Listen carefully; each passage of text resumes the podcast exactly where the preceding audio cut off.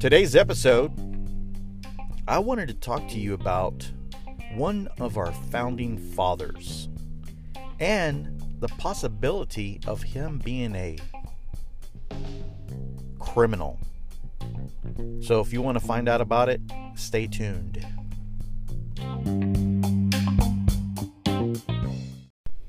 Come on in, guys. Welcome to my basement. And like I said before in the intro, this episode is going to be about one of the founding fathers and the possibility of him being a serial killer. What are the odds? What are the odds of one of our founding fathers being a serial killer? Well, they're very high, especially back then. We're talking the 1700s, the 18th century. Do you think um, forensic evidence and uh, all the technology we have today, if they had what we had today back then, yeah, yeah, they would have been fine. They, they would have known which founding father it was right from the get go. But back then, they didn't have the experience, the expertise, the the tools of investigation like we do now. With that being said, if you do or don't know your history, we have seven founding fathers. And according to historian Richard B. Morris, he identified these seven men as Alexander Hamilton, John Adams, Benjamin Franklin, John Jay, Thomas Jefferson, James Madison, and of course our very own first president of the United States, George Washington. Now, out of those seven who do you think could have been a serial killer?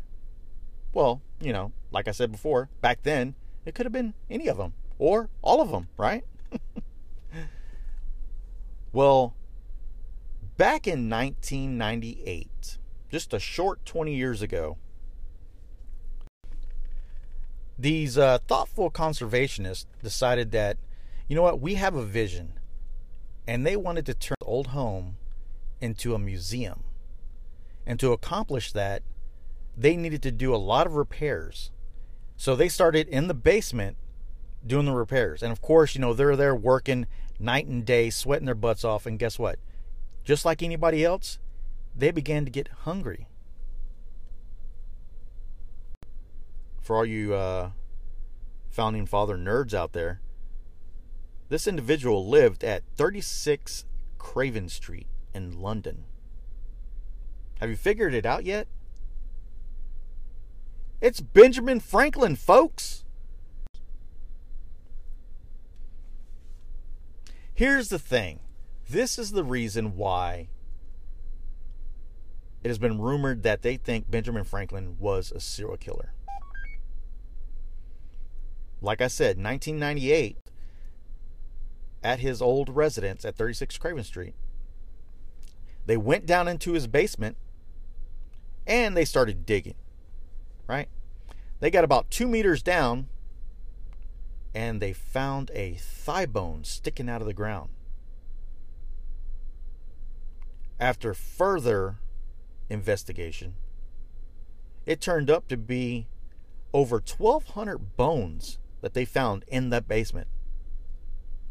1,200 bones consisting of at least 15 bodies. And out of those 15, it is said that at least six of them were from children. Uh oh. Benjamin Franklin is not sounding like a good dude, is he? Hey, you know, Ben, thanks for uh, inventing the rocking chair, dude. I mean, that's great, you know. That's helped many babies along the along the way, you know, to go to sleep or to uh, throw up on their parent. But Ben, that rocking chair is not going to excuse the possibility of you being a serial killer. 15 bodies, six of them may be kids or are from kids. Over 1,200 bones? Come on, brother man. What was going on? Let me give you a little bit of backstory. Okay, almost two decades before the leading up to the signing of the Declaration of Independence, Benjamin Franklin lived at that house at 36 Craven Street in London. So in, 1776, he decided, you know what, I'm going to go back to America. So he leaves that residence. I don't know. I don't know. Did he sell it? Did he give it away to a family member? Who knows? Maybe it was somebody that occupied the residence after Franklin left. Maybe that's why those bones were buried in the basement. But forensic evidence does show that those bones are dated back to about the same time that he lived there. So, hmm, very interesting. We all know that Franklin was a revolutionary, and if you didn't know, he was a powerful Freemason. Actually, the Grand Master of Masons of Pennsylvania. So it's kind of easy to wonder what dark secrets Franklin may have hidden in that basement. But the truth, it turns out, isn't quite so dark. It's not a mass murder, but probably an anatomy school run by Franklin's young friend at the time and protege, William Hewson. Not Houston, but Hewson. Because back in Franklin's time, anatomy lessons, it was not very, let's just say, it was very frowned upon and illegal. Anatomy was uh, still at the very beginning stages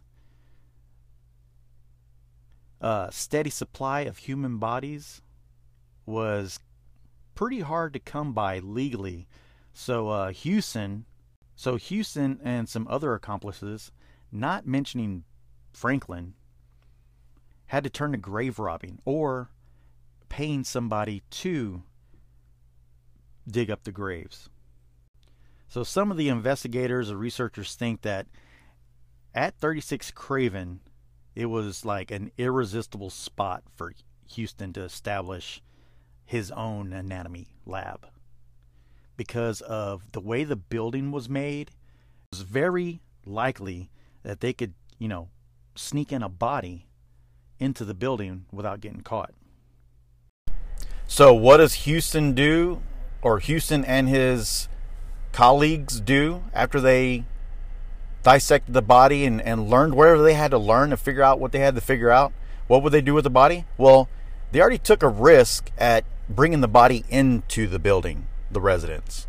Not going to take an additional risk by trying to take the body back out or what's left of the body back out because it's going to look little suspicious with uh, bags of heavy items coming out of a building, you know, in the middle, the wee hours of the night. Instead of getting caught, Hewson and his colleagues just buried the buried the pieces that were that were left over, just buried them, and of course, over time, you know, um, it's going to turn to bone. There we have it, listeners. What we thought would be a juicy tale or story about one of our founding fathers possibly being a serial killer turns out to be his one of his roommates just doing some anatomy classes and some dissecting in the basement. And of course, just burying the evidence. Because, like I guys, that's it. That's the end of the episode. I got to tell you a little bit of truth here. This episode was actually supposed to be the very last episode that I was going to do for 2018. But you know how that goes, and life happened, and Christmas holidays, and New Year's Eve, and all that mess that you have to go through every year at the end of the year. You know, yeah, all that bull.